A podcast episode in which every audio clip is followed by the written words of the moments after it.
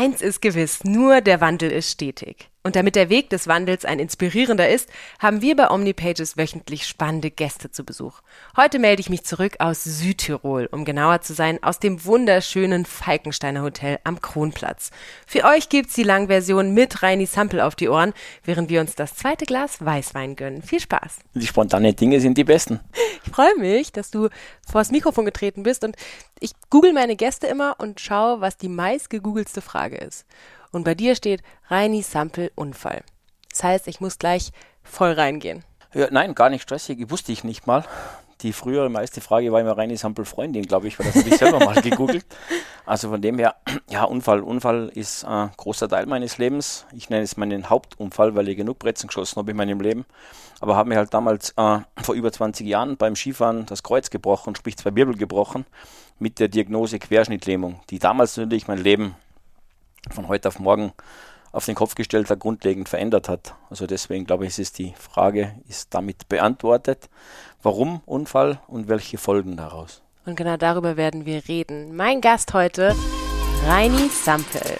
Er gehörte, bis er 20 Jahre alt war, zu Österreichs aufstrebenden Skirennfahrern. Dann passierte der Unfall, von dem er uns gerade erzählt hat, bei dem er sich beim Skifahren zwei Brustwirbel bricht. Die dramatische Folge? Querschnittslähmung.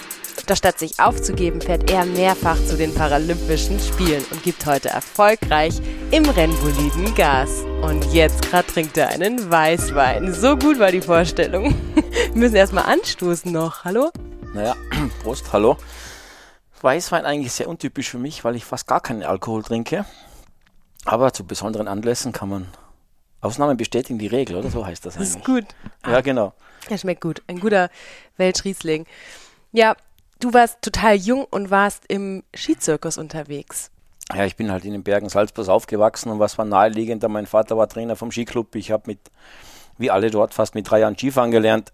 bin halt dann ins, ins Ski, in den Skizirkus mitgelaufen, eingestiegen, was fast damals fast für, für viele in meiner, in meiner Gegend fast Standard war. Und bin dann halt auch wie, wie viele Skirennen gefahren und haben mir damals dann mit 21 Jahren eigentlich bei einem untypischen Sprung, zu weit, zu hoch, zwei Wirbel gebrochen. Ich bin nicht gestürzt, sondern ich bin nur am, äh, zu weit im Flachen gelandet und die Beine haben die Energie übertragen und haben mir einfach zwei Wirbel gesprengt, dass wie ein Hammer draufhaut.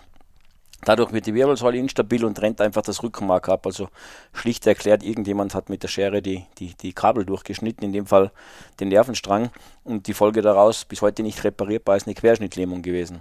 Kannst du dich an den Sprung noch erinnern, an, an den Aufprall? Ja, leider. Oder eigentlich Gott sei Dank. Ich finde es cool mittlerweile, weil äh, ja, ich habe mir in der Luft noch gedacht, äh, das wird zu weit, das wird zu hoch und habe dann unter mir den Landehügel gesehen. Da war ich immer noch weit in der Luft und habe dann gedacht, uiui, das geht ins Flache und habe dann beim Aufsprung direkt das Knacksen gehört. Das klingt so wie wenn man einen dicken Ast übers Knie bricht und habe mir dann auch gedacht, ui, scheiße, beide Beine gebrochen.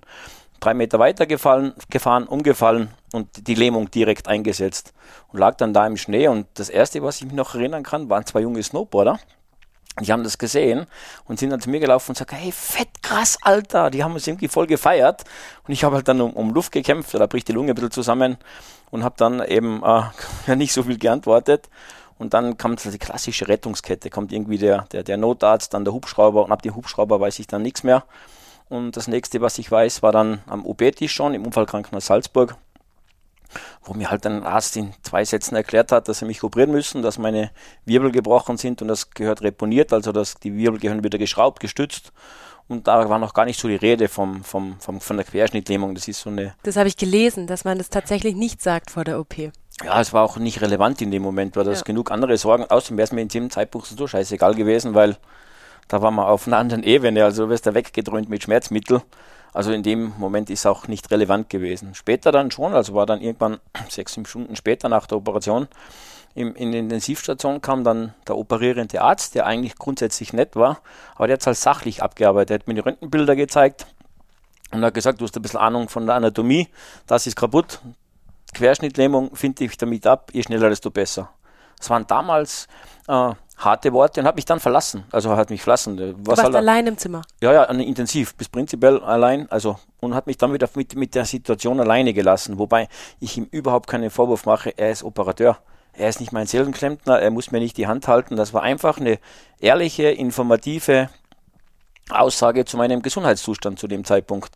Und natürlich denkt man dann ein bisschen drüber nach, aber am Anfang Intensivstation, Schmerzmittel und so weiter, da willst du es so nicht wahrhaben. Also ist nicht relevant, weil dauert zwei, drei Tage, bis du mal runterkommst von dem ganzen, von dem ganzen Stoff und anfangen, realisieren, glaube ich, tut man es erst, wenn man die Intensiv verlässt, weil auf der Intensiv, ja, da war ich früher auch schon, also da ist dann so alles anders.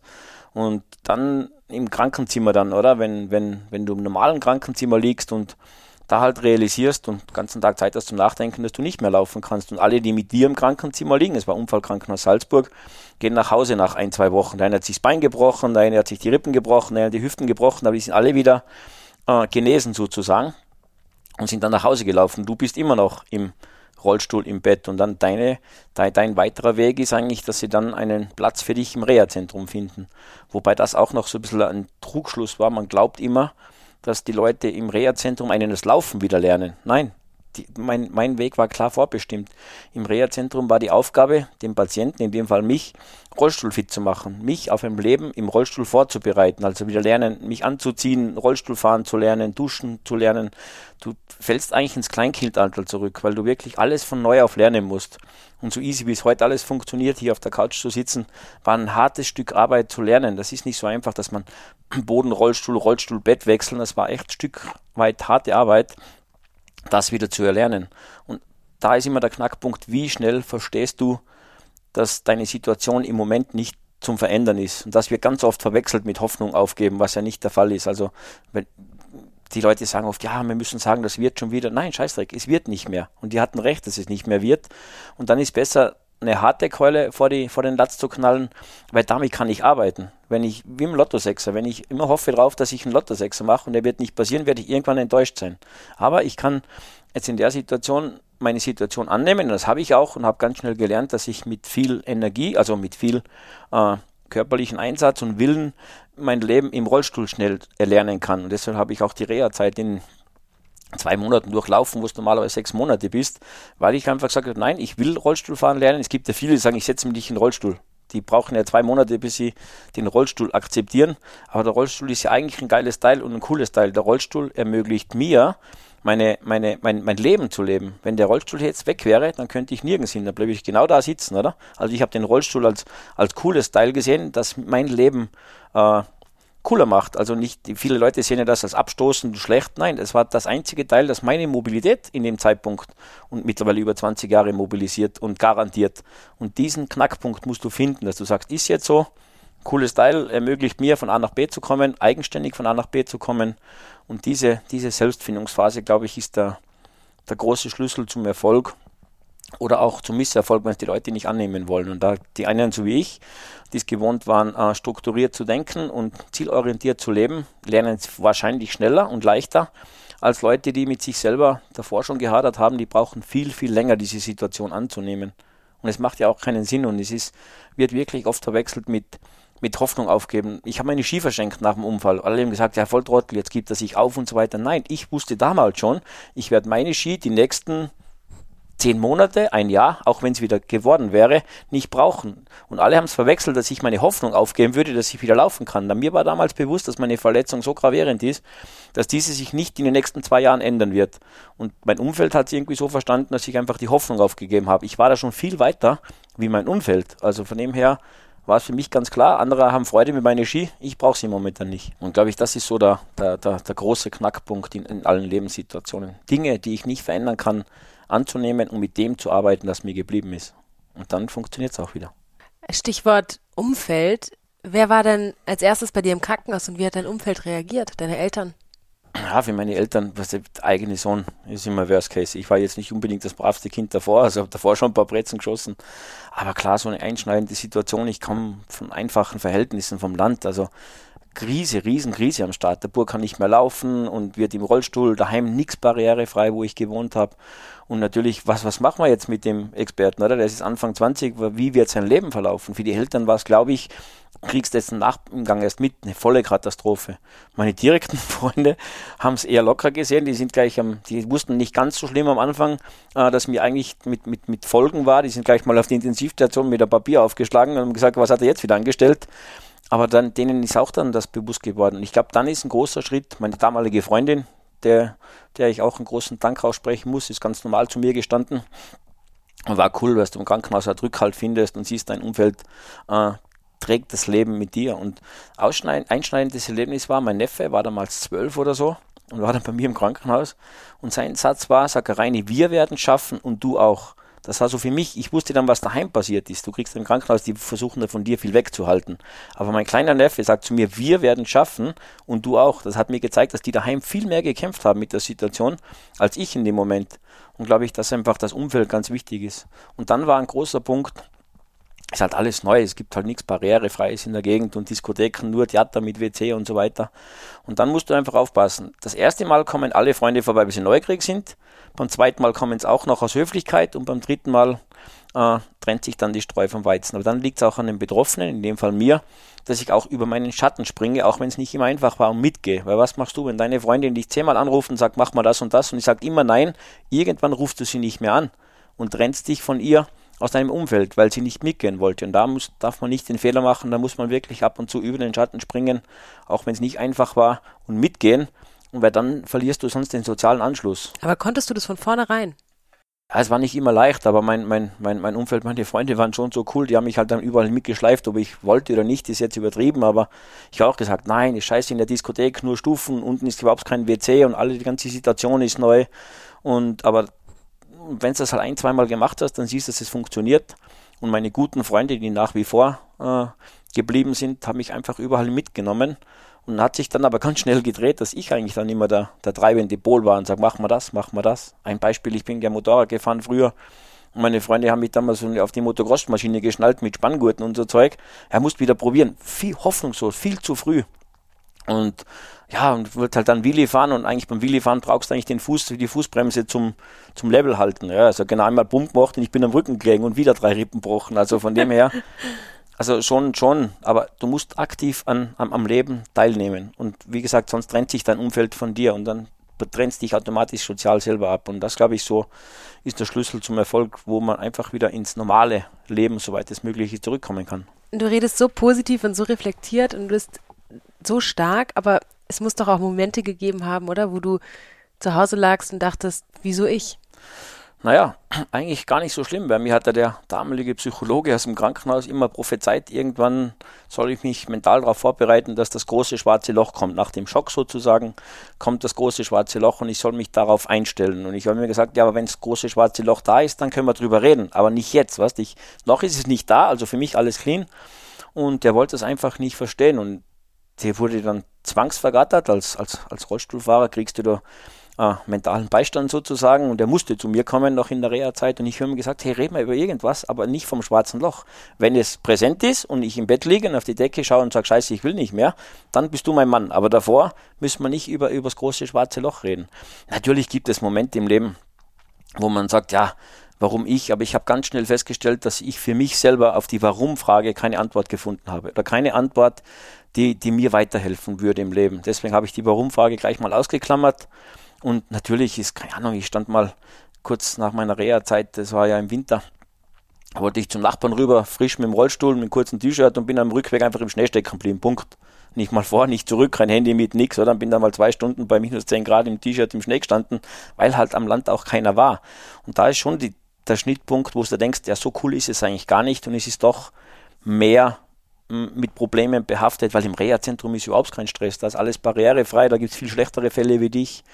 Und da sind schon Momente, wo man denkt, uiuiui, wird nicht so einfach werden, aber das klassische, große, äh, riesengroße Tief und, und in, in die Phase, wo ich gedacht habe, scheiße, ich will nicht mehr und warum ich, habe ich ausgegrenzt. Ich habe schnell erkannt, auf die Warum-Frage finde ich keine Antwort, mit der ich äh, leben könnte oder die mein Leben weiterbringt. Das habe ich ausgeklammert und habe einfach diesen Weg umgangen. Darum bin ich glücklicherweise nicht in das große schwarze Loch gefallen und bin gleich Step by Step wieder zurück ins Leben. Ja, das ist so der, der Weg. Und je weniger man Zeit hat zum Nachdenken, ist vielleicht auch ein großer Teil. Und ich habe halt dann mit meinen Freunden und gleich so immer wieder aktiv im Leben. Und dann gab es auch keinen Grund, im Bett zu liegen warum ich? Wenn ich meinen Freunden, wo es mich mitgeschliffen haben, in Italien war beim Schwimmen oder so weiter, da stellt sich die Frage, warum ich nicht? Es ging ja nicht so schlecht, es war nur anders. Von dem her ist einfach die, die Situation war so, andere coole Sachen. Also cool war es nicht. Wir waren in, in Italien am Strand Und ich bin dann um vier Uhr in der Früh noch mit dem Mädel am Strand gesessen. Meine Jungs waren schon hackedicht, die waren alle weg.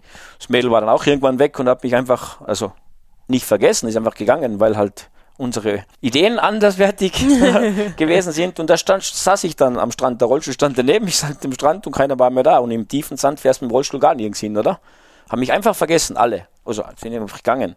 Und war halt da, im, da habe ich dann auch ganz, ganz, ganz entspannt gesehen, weil irgendwann kommt schon einer, hab dann einfach den Sonnenaufgang genossen, ganz alleine am Strand, bis halt dann der, der Strandwärter gekommen ist, der den Sand wieder sauber macht und mir vom Sand rausgeholfen hat. Also sind eigentlich so im Nachhinein coole Situationen, aber da wird schon auch ganz kurz bewusst, dass halt, ja, im drei Meter tiefen Sand fährst alleine überhaupt nirgends mehr hin. Also von dem her sind schon Momente, aber da habe ich wirklich den, den Sonnenaufgang aktiv genossen. Habe mich nur eine Viertelstunde darüber geärgert, dass ich nicht mehr heimkomme, aber ja, ist immer so, man kann das Glas halb voll oder halb leer sehen. Klingt jetzt einfacher als es ist und gibt sicher im Leben auch Herausforderungen. Da habe ich mehr gekämpft mit ja, auch sportlichen Herausforderungen. Habe Olympia auf Berg gehabt und viele Verletzungen und so weiter. Da habe ich mir schon ab und zu die Frage gestellt, warum oder warum tust du dir das an? Aber das sind alle Sportler oder, oder alle auch im Unternehmen. Wenn du Rückschläge hast, aber du kannst meistens stärker daraus hervorgehen, als du äh, reingegangen bist. Und aber in der Situation selber ist es es gibt nicht immer ein halbvolles Glas. Also prinzipiell ja, aber es gibt Situationen, die einfach scheiße sind und die muss man auch mit annehmen und abhaken und so bleiben. Die muss man nicht schönreden, die waren scheiße. Und ja, gibt auch Punkte im Leben, die halt scheiße waren. Du warst Skirennläufer und hast dann aber auch den Traum nicht aufgegeben. War das aber ein komischer Übergang dann zum paralympischen Sport zu kommen, weil es ja auch komplett anders ist vom Aufbau. Ja, schon. Also Nichtbehindertensport hat jetzt mal mit Paralympic-Sport am Anfang nichts zu tun und, und du startest ja auch wie, wie davor im Rollstuhl wieder ins normale Leben. Also ich war ambitionierter Skifahrer und eher schon der Kulle an der Abriss-Skibar am Abend und dann fängst halt als, als Anfänger Monoskifahren, kann man ein bisschen vergleichen, so ein Sit-Ski wie, wie Snowboarden, das geht halt auch nicht in zwei Stunden und da gab es in Tirol so einen Kurs mit lauter so Rollifahrern und war halt eine Katastrophe. Ich bin überhaupt nicht zum Fahren gekommen. Ich bin fast drei Meter umgefallen. Und da war so ein einschneidendes Erlebnis. Da waren Holländer, ohne was gegen Holländer zu sagen, so Anfänger-Skikurs. Und ich denke, Alter, was machst du eigentlich da? Da liegen die Holländer kreuz und quer neben dir, also Fußgänger, und ich voll Trottelmittel drin. Also geh aus, fertig, ich hab fertig, ich fahre jetzt heim, ich habe auf den Scheiß keinen Bock, ich muss ja nicht mehr Skifahren im Leben. Es geht ja, gibt auch ein Leben ohne Skifahren.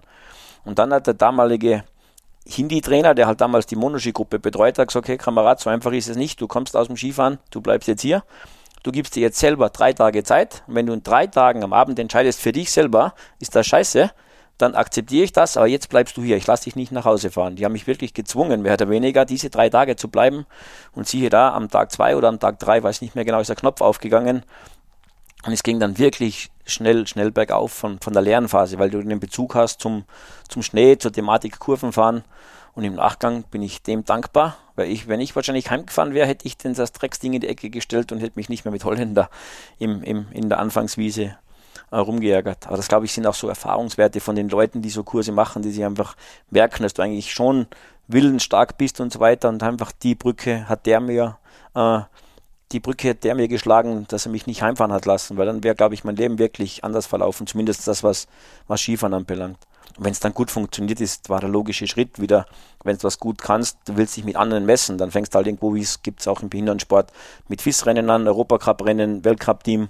Und dann war es eigentlich wieder eine coole Zeit und ich durfte dann fast 14 Jahre lang im, im Para-Nationalteam von Österreich sein, durfte wieder mein, meinen Traum leben, also meinen Hobby zum Beruf machen, haben Geld dafür gekriegt und abgesehen davon ist Skifahren für mich, ich wohne ja mitten in den Bergen, also im Lungau, da sind ja nur Skigebiete rundherum. Und was machst du sonst im Winter als Rollstuhlfahrer? Wenn mit Eisstock schießen alleine wirst du auch nicht glücklich.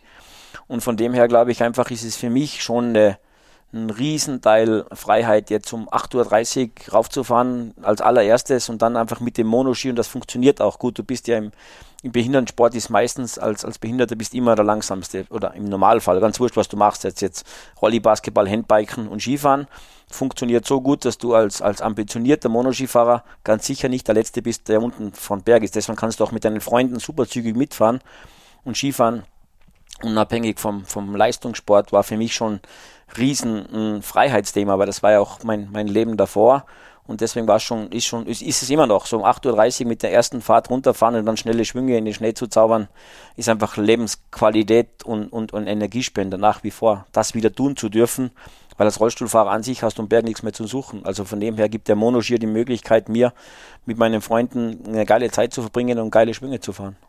Und trotzdem ist der Punkt Aufmerksamkeit, finde ich, auch ein wichtiger. Du gemerkt hast, wie im, ja, im, im Weltcup, im, im Ski Alpin eine ganz, ganz andere Aufmerksamkeit herrscht als im Behindertensport. Ja, und ich stehe auch zu dieser Aussage. Behindertensport ist eine soziale Randsportart.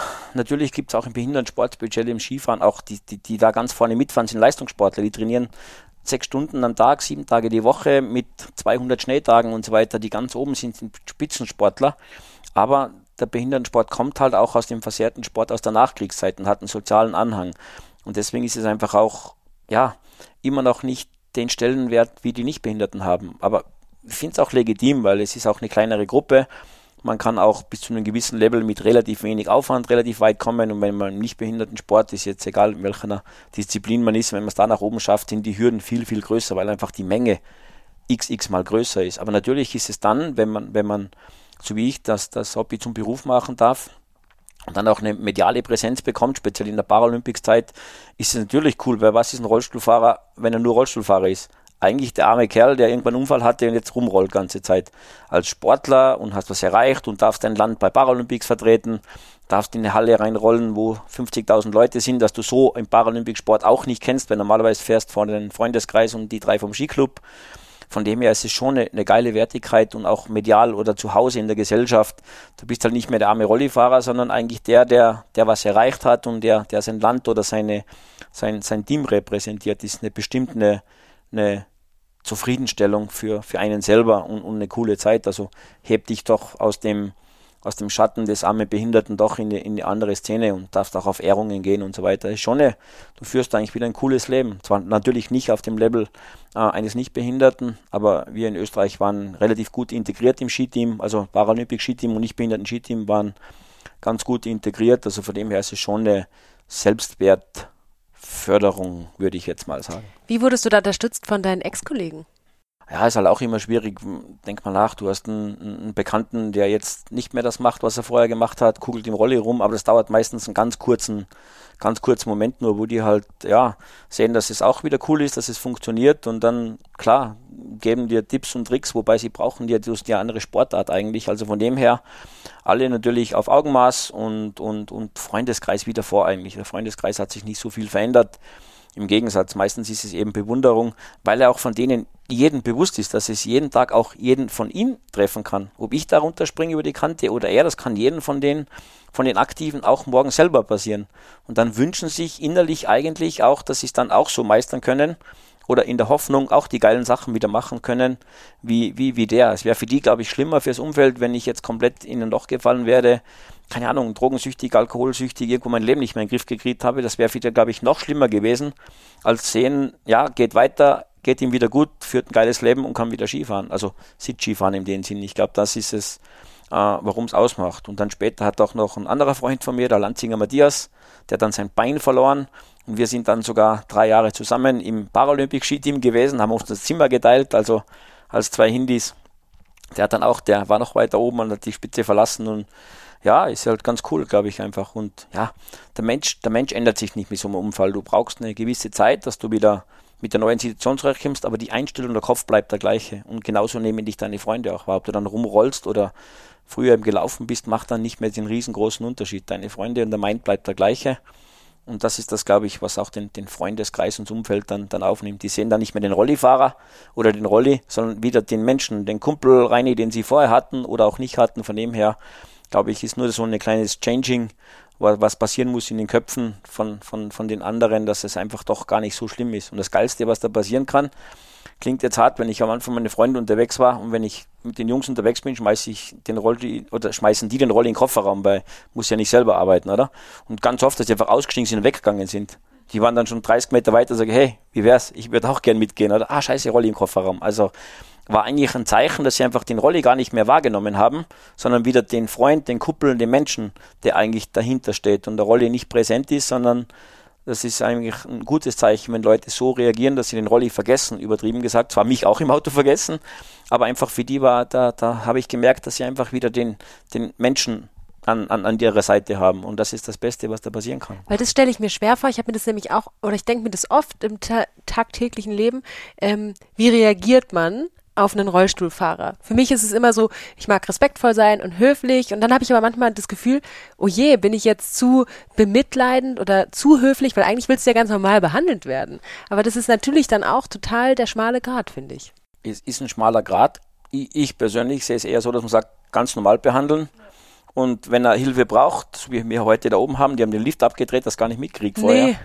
Also den Lift, der gerade hochgeht. Mit der Gondel? Nein, davor. Von unten ging ja so ein 20 Meter hoher Lift drauf, dass wir nicht die steile Stück da laufen müssen. Den haben sie abgedreht, sondern ah, standen wir da unten. Für die Zuhörerinnen und Zuhörer, wir sind gerade in Südtirol am Kronplatz und wir waren heute am Berg auf 2275 Meter. Genau, und da gab es einen Verbindungslift für Rollifahrer, der einfach die 30 Höhenmeter überwindet. Und daneben gab es eine 20% steile Rampe rauf, also einen Weg. Und den Lift haben sie abgedreht, warum auch immer. Und jetzt haben mich halt die drei Jungs da den, den, den, steilen, den steilen Weg da hochgeschleppt. Mega. Ja, äh, finde ich cool. Also ist auch Integration von ja, dem total. her. Und ich sage, ich bin ein Freund dafür, wenn ich Hilfe brauche, dann soll ich das sagen, fordern. Man muss jetzt nicht jeden Rollstuhlfahrer hinterherlaufen und versuchen, ihn irgendwo hinzuschieben. Es gibt leider auch viele Rollifahrer, die dann komplett angepisst reagieren, wenn jemand versucht zu helfen und so weiter. Also ich sehe das eher sehr pragmatisch. Sage, wenn ich Hilfe brauche, muss ich das Maul aufmachen. Da bin ich auch froh über Hilfe, die ich bekomme. Aber ich bin auch kein Fan von den Rollifahrern, die dann die Leute anfauchen, das kann ich selber oder so irgendwas. Oder? Also ich würde vorschlagen, einfach ganz normal behandeln. Und wenn er Hilfe braucht, der Idiot soll das Maul aufmachen, sonst soll er stehen bleiben, wo er nicht hinkommt. Also von dem her ist das Einfachste, was uns passieren kann, ist, dass wir auf Augenhöhe äh, im übertragenen Sinne miteinander agieren. Und wenn ich Hilfe brauche, so wie heute, dann werde ich sagen. Also von dem her einfach versuchen, normal zu reagieren, normal zu behandeln. Und wenn er was braucht, dann wird er sich schon melden. Finde ich schön gesagt, ja. Danke. Ja. Wie hast du 2014 dann gemerkt, dass du deine Karriere beenden möchtest? War mir immer klar, ich hatte einen Masterplan vom, vom Zeitmanagement her. Mir war immer klar, dass ich mit 2014 aufhöre, weil ich einfach dann 13, 14 Jahre im, im Skisport war und dann in einem guten Alter war, noch im restlichen Leben. Ich habe noch Pläne danach gehabt. Ich wollte nicht in Pension gehen und, und, und nichts mehr machen, sondern ich wollte ja in den Autorennsport einsteigen. Mir war immer klar, 2014 mit Sochi äh, aufzuhören. Das war jetzt ein bisschen unrühmlich. Mich hat ja am, am, am Weg, ich habe die letzten zwei Rennen davor am Podium beendet und mich hat am Weg zum Start zehn Minuten davor ein französischer Trainer umgefahren, wo ich mich so schwer verletzt habe, unter Anführungszeichen, dass ich gar kein Rennen mehr fahren konnte in Sochi. Was am Anfang natürlich, ja, schon, schon schlimm ist, weil als Abschied oder das letzte Rennen willst anders gestalten, als in, in der Krankenstation zuzuschauen. Von dem her habe es aber auch dann für mich ganz locker genommen. Ich wollte dann auch nicht nochmal zurück und sagen, ja, verlängern noch ein Jahr. Nein, für mich war klar Sochi, alles gut. Wie auch immer das dann ausgegangen ist. In dem Fall halt dann mit drei Wochen exzessiver Party, weil ich ja nicht mehr sporteln musste habe mich dann halt im, im österreichischen Haus, im deutschen Haus durchgeschlagen, von, von früh bis abend sozusagen. Aber das war ganz klar, der, der Punkt war für mich selber ganz lange davor gekommen und ich wusste, danach gibt es noch, ein, noch ein anderes Leben in Richtung Motorsport oder Intention gehabt, dorthin zu gehen. Deswegen war für mich der Abschied eigentlich nicht schwer. Ich hätte mir jetzt ein bisschen anders vorgestellt. Aber im Grunde genommen war es von vornherein ein klarer Punkt, der lange schon davor feststand. Deswegen auch gar nicht schlimm, dass es jetzt nicht, nicht äh, anders gekommen ist, sondern der Punkt war in meinem Mind schon ganz lange fixiert.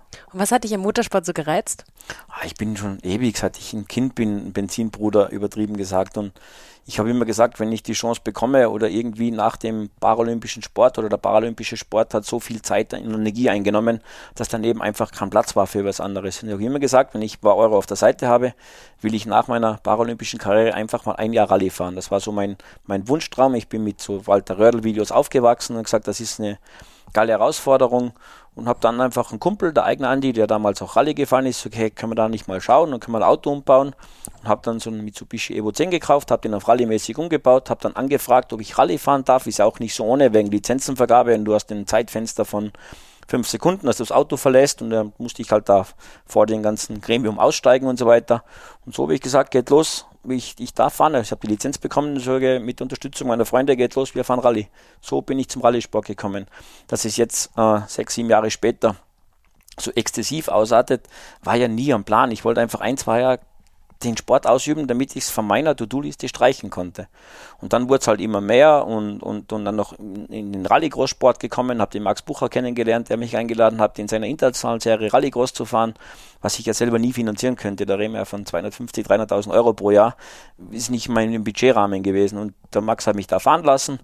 Und wenn du immer irgendwo präsent bist und nicht letzter wirst, wir sind auch dann in der Rallye-Meisterschaft 2015, glaube ich, Meister geworden, als einziges Hindi, also ich bin der einzige Rollstuhlfahrer dort gewesen unter den ganzen Fußgängern. Und dann kommt eine immer zum anderen. Dann jetzt, jetzt, fragen mich andere Teams, magst du bei uns mal mitfahren, das mit Auto umbauen, weil sie es ja cool finden. Und natürlich jetzt auch nicht äh, äh, außen vor gelassen, die haben auch einen Mehrwert davon. Ich habe eine Geschichte zu erzählen und der Sponsor und das Team profitiert ja auch ein bisschen von meiner medialen Präsenz und auch das Soziale, der Rollifahrer. Und was ich halt nie wollte, ich wollte nie nur dabei sein, damit ich dabei bin. Ich wollte mich schon irgendwo im Mittelfeld messen. Ich wollte nie das Sozialprojekt sein, das mitfährt, damit man es mitfahren lässt und dann letzter wird. Und spannend war halt in der Rallye zum Beispiel, am Anfang finden sie alle voll geil, wenn ein Rollifahrer dabei ist und sozial und jeder klopft auf die Schulter, hey geil, dass du nicht aufgibst und dass da bist. Das ändert sich aber ganz schnell, wenn du schneller wirst. Also wenn du dann im direkten Konkurrenzkampf bist und schlimm dann noch, dass du Motorsport ist ja sehr von Adrenalin gesteuerten Menschen betrieben, würde ich jetzt mal sagen, im Amateurbereich. Und dann natürlich ist, ist immer spannend, wenn, wenn dir ein Rollstuhlfahrer ein vermeintlich armer, schlechter, also vermeintlich in ihren Köpfen, die um die Ohren fährt. Und dann ist oft ganz schnell der Sprung da gewesen, wo sie es nicht mehr so cool gefunden haben, wie ich angefangen ein Brennen zu gewinnen. Und dann hast du schon gemerkt, dass es einfach umgeschlagen hat. Und ein so prägendes Erlebnis war, wir sind im 2015 Meister geworden. Bisschen Glück, unser Mitkonkurrent hat das Auto äh, dann in der letzten Prüfung verloren, also ist, ist technisch ausgefallen. Wir sind halt dann Meister geworden. Und bei der Siegerehrung stand man dann und da bin ich halt rausgerollt und, und halt Pokalübergabe und die Tochter von, mein, also von einem Mitbewerber hat dann ganz laut gesagt, hey, der arme Behinderte war schneller wie der Papa. So war für mich, alle fanden es cool, weil ich war dann schon integriert in dem Team. Aber das zeigt einfach auch, dass es auch dann irgendwie wieder nicht so cool finden, wenn, wenn, wenn ein Rollifahrer, der eigentlich vermeintlich Nachteile hat, gleich schnell ist. Aber in, in Summe gesehen ist, schlägt es dann meistens bei fast allen Mitbewerbern in, in Anerkennung um. Und irgendwann nach dem fünften Rennen bist einer von ihnen. Ob du jetzt mit der Hand Gas gibst oder nicht, interessiert dann eigentlich keinen mehr. Aber es ist immer so eine umgekehrte Inklusion. Auf der anderen Seite, genau, du bist dann auf Augenhöhe gesehen. Ja, oder manchmal im schlimmsten Fall für die sogar drüber, weil wir schneller waren ab und zu.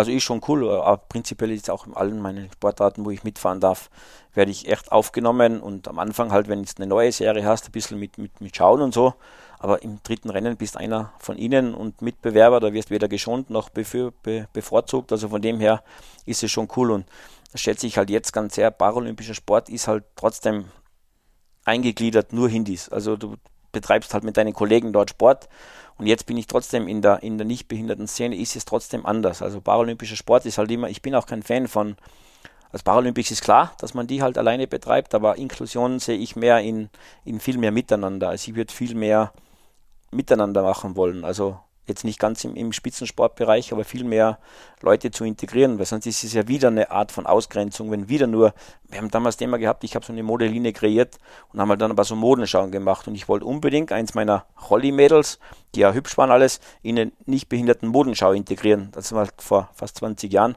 war halt dann das Thema auch noch schwierig. Ja, du kannst nicht Rollstuhlfahrerin, das lauter Topmodels und ich sage, aber warum nicht? Was spricht dagegen, dass man die Rollifahrerin mit den, mit den Mädels mitlaufen lassen? Dann rollt die halt daraus. Nein, das geht nicht. Wir machen eine eigene Klasse für Rollstuhlfahrerin. Soll fünf Rollstuhlfahrerinnen auftreiben? Ich sage, nein, nein, das war nicht mein Ansatz. Heißt, ich will dieses Mädel da integrieren und wenn sie letzter wird, wird sie letzter, ist ja nicht so schlimm.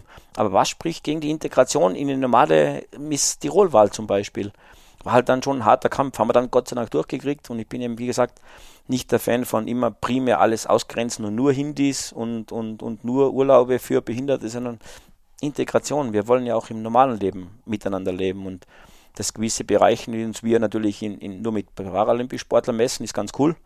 Und ja, aber prinzipiell bin ich eher der Fan, dass man Behinderte irgendwo ins, ins Nichtbehindertengeschehen steckt und die sollen dort halt schauen, wie sie zurechtkommen. Dadurch macht man es einfach größer. Das ist genauso wie die, ja. die Quotenregelung bei Frauen. Ja. Denkst du dir auch oft, hey, nein, wenn eine Frau besser ist, ist sie besser. Dafür brauchst du keine Quote. Nein, haben wir jetzt im Motorsport auch. Wir haben jetzt relativ viele Mädels im Motorsport. Und ob die alle dort ihre Berechtigung haben, dort zu fahren, muss man auch nüchtern betrachten. Wobei es natürlich auch Mädels gibt, die super schnell sind.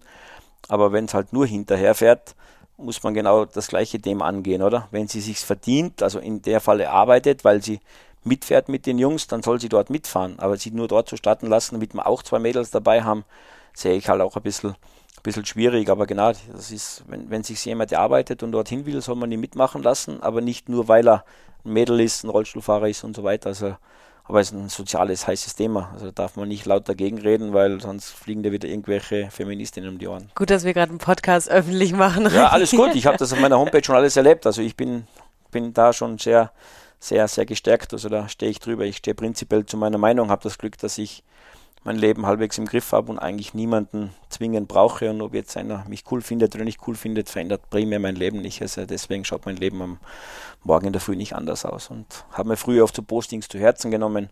Habe auch von was meinst du mit Postings? Hast du da Hasskommentare bekommen? Ja, Hasskommentare, vielleicht anders definiert früher noch. Ich habe auch von Rollstuhlfahrern E-Mails bekommen, weil ich halt so oft, ich lebe halt mein Leben. Mein Leben ist halt cool. Und viele Rollstuhlfahrer haben mir dann geschrieben, was ich für ein arrogantes Arschloch bin, weil ich vermittle ja der, der breiten Masse, weil ich halt auch durch den Sport viel Medienwirksamkeit hatte, der breiten Masse ein falsches Bild des Rollstuhlfahrers. Also, Freunde, ich vermittle der breiten Masse mein Bild, wie mein Leben ausschaut. Dass dein Scheiße ausschaut, ist ja dein Problem. Aber ich werde jetzt deswegen nicht die Mitleidsschiene fahren, wenn mein Leben cool ist. Was, das meine ich damit. Da war auch das ganz. Opferhaltung. Ja, genau. Und, und mich dann verurteilen, weil ich halt ein cooles Leben führe und mir viel erarbeitet habe und andere vielleicht halt nicht. Und das ist genau das Gleiche. Und, da habe ich am Anfang noch geantwortet öfter drauf, aber im Prinzip ist, man kann sich sparen. Man sollte sich auf diese Menschen äh, beschränken, Energie reinzustecken, wo man es glaubt, oder ich glaube, dass es wert ist. Und dann macht's gut und nicht irgendwelche Helden, die daheim sitzen vor dem Computer und glauben, mir die Welt erklären zu müssen oder meine Welt erklären zu müssen. Und habe ich auch eine Lernphase gehabt, wo ich viel mir Gedanken gemacht habe, da wirklich Zeit genommen habe für solche Leute, aber nüchtern betrachtet, es waren Volltrotteln, die ihr Leben nicht in den Griff kriegen und irgendwann muss man halt sagen, dein Problem, mach nicht dein Problem zu meinen. Wenn jeder in seinem Garten arbeitet, dann ja, ist alles dann wäre alles super. Ja. ja. Ja, bei uns geht es um Lebensereignisse. Wir haben bei dir jetzt schon einige durchgesprochen. Was ist denn so in der letzten Zeit, was hat sich bei dir verändert? Gab es irgendeinen Moment, wo du wieder gemerkt hast, ich bin einen Schritt weitergegangen? Ja, weitergegangen. Mein Leben ist seit, keine Ahnung, ich mache immer so Silvester-Treffen mit meinen Jungs und dann machen wir so ein Just for Fun Revue Blick, wie das Jahr verlaufen ist. Und ich sage jetzt schon seit fast zehn Jahren, wenn es so bleibt, wie es ist, dann bin ich der glücklichste Mensch der Welt. Und trotzdem wird es jedes Jahr geiler. Also ich kriege es immer nicht, bin sehr, sehr dankbar, dass es so ist, aber es, es sind so viele Sachen, die wieder dazukommen, jetzt mit Motorsport und so Sachen. Es ist einfach genial, wie mein Leben verläuft und ich glaube, man muss auch offen sein für neue Dinge und dann, dann passieren sie auch, glaube ich. Also von dem her, es gibt jetzt gerade nichts, wo ich sagen kann, es war einschneidend, sondern es sind so viele geile Sachen passiert, die mir dazukommen. Und, und wie gesagt, ich habe schon vor fünf Jahren gesagt, wenn das Level so bleibt, wie es damals war, bin ich happy und es ist trotzdem immer cooler geworden oder immer noch sehr, sehr cool. Und ich wüsste jetzt wirklich nicht, dass ich sagen könnte, irgendein einschneidendes Erlebnis, das jetzt positiv wie negativ zu werten wäre, sondern es geht eigentlich immer nur von Tag zu Tag heruntergebrochen. Ich führe einfach ein geiles Leben und das sieben Tage die Woche. Ich wüsste nicht, was ich jetzt verändern könnte. Man kann jetzt drüber nachdenken, dass man vielleicht ein paar Euro mehr verdient, aber was wird es ändern? Mein Haus wird größer werden und meine Garage wird größer werden und beides bin ich glücklich, so wie es ist. Es wird mich nicht glücklicher machen, jetzt noch drei Autos zu kaufen oder noch ein Swimmingpool dazu bauen aufs Dach. Also von dem her, glaube ich, habe ich für mich selber ein Level erreicht, das, das fast perfekt ist. Und, und mein wichtigstes äh, Glückstool, glaube ich, ist mein Zeitmanagement. Also Zeitmanagement heißt, ich, ich habe die glückliche Situation, selber zu entscheiden, was ich mache. Also von dem her, ich habe ab und zu Stress, weil ich viel machen will. Aber es ist. Zu viele Hochzeiten? Ich, ja, zu viele Hochzeiten. 10.000 SMS, bevor wir hier Podcast starten ja, noch? Weil man auch nichts auslassen will. Man will die coolen Sachen ja mitnehmen. Es sind dann wieder so viele coole Sachen. Ich müsste auch manchmal einfach zu manchen sagen, nein, nein funktioniert jetzt nicht. Oh, aber es sind so geile Sachen. Wenn ich es auslasse, denke ich mir, wer weiß, ob die jemals wieder kommen. Also weißt du, was ich meine? Oh ja. Da, da, da denke ich mir, und jetzt, das geht schon noch, das biegt man noch hin. Ich war jetzt von hier davor gerade noch im Most und, und auf einer Rennstrecke und habe auch mit dem, hier sage ich, hey, ich habe eigentlich einen Stress, weil ich komme frühestens um 3 Uhr hier an, weil ich habe 800 Kilometer zum Fahren. Eigentlich hätte ich nüchtern betrachtet sagen müssen, hierher, nein, ich mache einen Tag Pause, ich bleibe dann in Most, schlafe dann aus und komme irgend später dazu. Aber der instinktive äh, Wille sagt mir, nein, fahr dahin, das sind geile Leute. Und im Nachhinein betrachtet, wann es die 8 Stunden Auto fahren und 3 Uhr früher ankommen, wert, weil ich Zeit mit coolen Leuten verbringen habe dürfen. Und das treibt mich so ein bisschen, dass ich einfach oft sage, nein, das muss ich mitmachen, weil ich habe auch ganz viel in meinem Umfeld erlebt, wo Leute dann, sei es an Unfällen verstorben sind, an Krankheiten verstorben sind. Und ich will nur eines nicht machen, das war am Ende meiner Lebenszeit, wann diese auch sein mag, will ich nicht nach hinten schauen und sagen, hätte ich das damals gemacht. Und das mache ich seit über zehn Jahren. Es ist kein einziger Tag dabei, wo ich nach hinten schauen würde, sage, hätte ich das damals gemacht. Nein, ich habe alles gemacht, auch wenn es manchmal stressig ist. Aber da möchte ich kurz provokant reinhaken. Ähm, wirkt es nicht manchmal auch so ein bisschen äh, der, wie haben wir vorhin gesagt, der Gejagte ein bisschen. Ich jag mich eher selber. Also von dem ja. her, ich glaube, mein, mein Ansatz ist, oder warum ich da der Gejagte bin, ist, weil ich äh, die Chancen wahrnehmen will, die mir geboten werden, jetzt hier drei Tage mit super coolen Leuten zu verbringen, das will ich nicht auslassen. Ist halt dann ein bisschen mühsam, dass man manchmal auf Schlaf verzichtet oder viel Zeit im Auto von A nach B verbringt. Aber all meine Sachen, die ich dann dort mache, sind ja super cool und die ich selber entscheide. Und ich habe auch rein theoretisch in der Hand, heute zu sagen, ich mache jetzt die nächsten fünf Tage gar nichts, dann sage ich das ab. Es wird niemand anrufen, es wird keiner äh, mich aus der Firma rausschmeißen, weil ich ja selbstständig bin, unter Anführungszeichen. Und dieses Level zu finden zwischen schöne klassisches Schlagwort, also Work-Life-Balance, glaube ich, habe ich super, super cool in der Hand und ich kenne ganz viele Leute, die viel mehr Geld haben wie ich oder viel mehr größere Firmen haben, aber halt, der kann nicht morgen sagen. Oder ich entscheide ganz oft spontan, wenn letzte Woche schlecht Wetter ist, dann packe ich mein Handbike rein oder nehme mein Quad mit und fahre einfach mal irgendwo 400 Kilometer nach Südtirol oder Italien hierher. Und dann bleibe ich dann vier Tage. Und meine ganzen Jungs, die, die halt große Firmen leiten, die können das nicht. Der kann nicht vier Tage weg von der Firma. Der hat seinen Urlaub geplant und wenn, er, wenn ich vier Tage unten bin und sage, ja, eigentlich ist geil, ich bleibe jetzt noch zwei Wochen, dann mache ich das. Weißt? Und das ist so das, das größte Luxusgut, das ich im Leben für mich sehe. Ich entscheide, wann ich was mache und nicht andere. Und es hat keine Auswirkungen große, wenn ich irgendwas nicht mache. Und das können große Unternehmer ganz selten, weil sie einfach auch Verantwortung im Betrieb haben. Und das, glaube ich, ist so für mich mein größtes Luxusgut, nicht Autos und, und, und, und Materialien, sondern dieses Zeitmanagement selber zu entscheiden und Gott sei Dank die finanziellen Möglichkeiten zu haben, nicht unbedingt äh, Tag und Nacht arbeiten zu müssen, um zu überleben. Ich glaube, das ist das, was man nüchtern betrachtet, führe ich das Traumleben, das ich mir immer gewünscht habe. Das Wagel oder den Rolli kann man jetzt nicht aussuchen, aber der Rest meines Lebens, wenn ich gefragt hätte, wie ein perfektes Leben ausschaut, genau das lebe ich jetzt. Halt im Rollen, aber nüchtern betrachtet lebe ich absolut mein Traumleben und könnte mir nichts vorstellen, was, was besser sein würde. Und ich glaube auch, dass sich mein Leben cooler ist, trotz Rollstuhl, als 98 Prozent meiner Freunde, weil die halt auch geregelte Abläufe haben. Die müssen arbeiten oder arbeiten gerne, aber weißt du, was ich meine? Also es ist bis auf den Rolle und den habe ich akzeptiert und mit dem kann ich leben, führe ich absolut ein Traumleben. Aber das verstehen viele Leute nicht. Wenn der Rollstuhlfahrer erklärt, dass er sein Traumleben erfüllt, führt und, und cool und glücklich ist, das verstehen die nicht. Weil jeder seinen eigenen Problemhorizont hat und ja, so weit nicht denken kann. Und halt dem, dem Rollstuhl eine zu große äh, Wertigkeit ja. zumisst. Also natürlich ist es scheiße, im Rollstuhl zu sitzen und, und schwierig, aber halt die, die, die, die Leute. so so. Genau, sehen. die Leute glauben, ich habe 80 Prozent meines Lebens verloren durch den Rollstuhl. Nein, ich habe 10 oder 15 Prozent verloren, die ich aber anderwertig nutze. Und dieses, dieses Mindset haben halt die meisten nicht, weil sie aber auch keinen Bezug haben, was Rollstuhlfahrer tun können und so weiter. Und ein bisschen muss man vielleicht differenzieren, dass ich halt zwölfter Brustwirbel bin, also ein Luxusquerschnitt, wie die, die Hindis intern sagen, wenn man jetzt vergleicht mit, mit Kinigartner oder so weiter, die halt einen hohen Querschnitt haben und kein so selbstständiges Leben führen können aufgrund ihrer Behinderung oder den es bei Wetten das drüber gebutzelt hat, übers Doch, der mit der hohen Querschnittlähmung. Äh, Samuelsen. Ja, genau, Koch. Koch. Samuel Koch, genau. Samuel Koch, so. Genau. Ohne ihn jetzt persönlich angreifen zu wollen, der die volle Arschkarte, weil der kann nicht entscheiden, er geht jetzt hierher. Er braucht immer Hilfe. Also er hat die Eigenständigkeit aufgrund seiner Behinderung verloren, hat auch seinen Weg gefunden. Aber die sind so weit weg von meinem Leben. Ich bin viel näher dran mit meinem Rollstuhl an einem nicht behinderten Leben, als jetzt ein hoher, hoher, hoher Querschnitt gelähmter an meinem Leben. Und das ist oft, dass die Leute verwechseln, dass sie einfach, ja, dass, dass der Rollstuhl das kleinere Problem ist, außer man hat halt eine höhere Behinderung, weil ich halt doch ein sehr eigenständiges Leben führen kann. Ich kann selber entscheiden, wann ich aufstehe, ich kann selber entscheiden, wann ich wohin fahre. Das funktioniert mit meiner Behinderung. Von dem her, glaube ich, ist das schon zum Differenzieren zu, zu schwerer Behinderten, bevor ich jetzt wieder 100 E-Mails kriege von Schwerbehinderten. Aber das muss man klar abstecken. Und, und ich mit meiner Behinderung habe Glück gehabt, dass es eben eine tiefe Querschnittlähmung ist, wo viel Eigenständigkeit äh, erhalten bleibt. Und das ist ein Riesenschritt. Eigenständigkeit ist ein riesen, riesen in, in so einer Situation. Sehr, sehr inspirierend, Reini. Vielen Dank für die ehrlichen Worte. Man muss nochmal die Zuhörerinnen und Zuhörer abholen. Wir waren bei den Club Days oder Club Days, ich weiß gar nicht, wie man es sagt, äh, und haben jetzt drei Tage ein Networking-Event in Südtirol gemeinsam gemeistert, nur damit ihr wisst, worüber wir gerade geredet haben. Aber Reini, das ist noch nicht das Ende. Es gibt immer einen kleinen Rausschmeißer bei meinem Podcast. da erzählen mir meine spannenden Gäste und Gästinnen äh, drei Geschichten aus ihrem Leben wovon eines eine Lüge ist. Drei lustige, traurige, aufregende, was auch immer Geschichten. Und ich muss dann rausfinden, was die Lüge ist. Ich sag dir von vornherein, ich bin sehr schlecht. ähm, und bin gespannt, was für Geschichten du mir jetzt auftischt. Drei Geschichten. Ich bin nach meinem Unfall wieder zurück in den Paralympicsport, bin da auch ab und zu verletzt gewesen.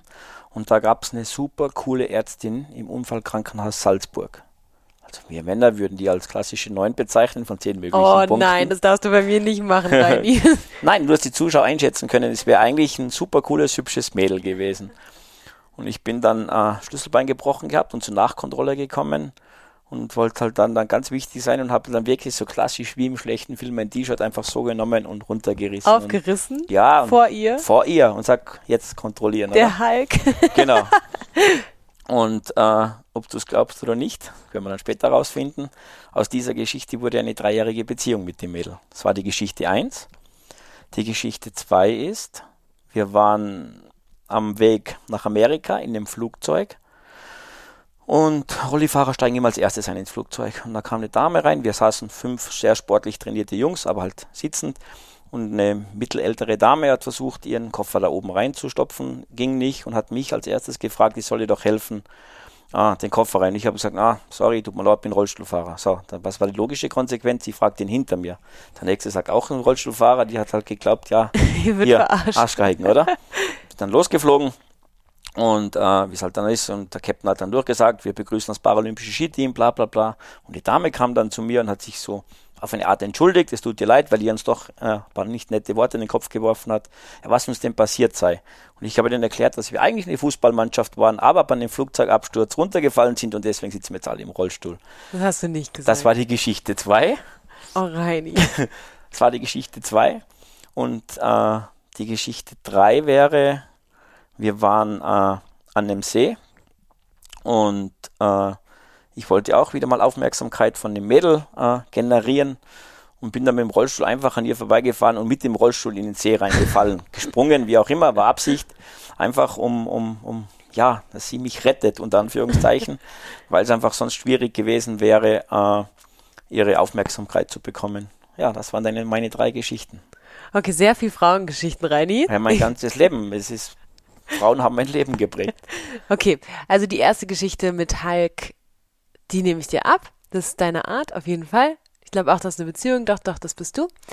Die Fußballmannschaft-Geschichte mit der Dame sehe ich auch so. Da muss man zurück, zurückplumpen. Finde ich geil.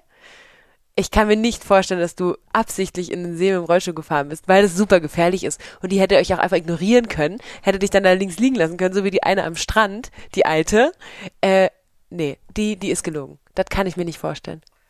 Stimmt leider nicht. Die war die Was? ehrliche, die gelogene. Also Hat sie dich gerettet aber dann? Ja, es waren mehrere dabei, aber so sind wir ins Gespräch gekommen, wir sind abends dann essen gegangen. Also von dem her ist alles aufgegangen. Ja, und den Rollstuhl ist ja runtergesoffen. Ja, den hat der Bademeister dann rausgetaucht. Alles gut. Also das war nicht so das Problem. Das ist nicht dein Ja, doch. Die Flugzeuggeschichte ist, ist, ist nicht ganz wahr, weil ich da wieder zu, zu sehr äh, sozial eingestellt bin, um jetzt jemanden komplett absichtlich, den ich nicht kenne, vor den Kopf zu stoßen mit dem Thema Behinderung. Also von dem her. Okay. Oh, jetzt fühle ich mich schlecht. jetzt fühle ich mich ganz schlecht. Okay. Ja, gut. Das ist voller Scham, beende ich diesen Podcast jetzt. Warum? Du, du wolltest drei Geschichten haben und, und ein bisschen Anstand habe sogar ich. Also von dem her, ich weiß, wo meine Grenzen sind. Also glaube ich, wenn es meistens wissen. Also von dem her. Ja, okay, aber wenn sie euch übelst beschimpft hat. Ja, da muss man eigentlich mal genug, wenn man Ja, man genug drüber Selbstvertrauen hat, kann man da drüber stehen. Und als, als Rollstuhlfahrer hat man ja öfter Situationen, mir ist auch mal passiert, das war, das war wirklich eine prägende Situation. Wir waren in Polen zum, zum Skirinnen fahren oder Handbike fahren, ich weiß nicht, irgendeine sportliche Betätigung. Da war an der Kasse eine Schlange, also am Supermarkt. Und irgendein Einheimischer hat mich einfach geschnappt an den Griffen, hat mich von der Reihe rausgedreht und hat sich vor mich gestellt.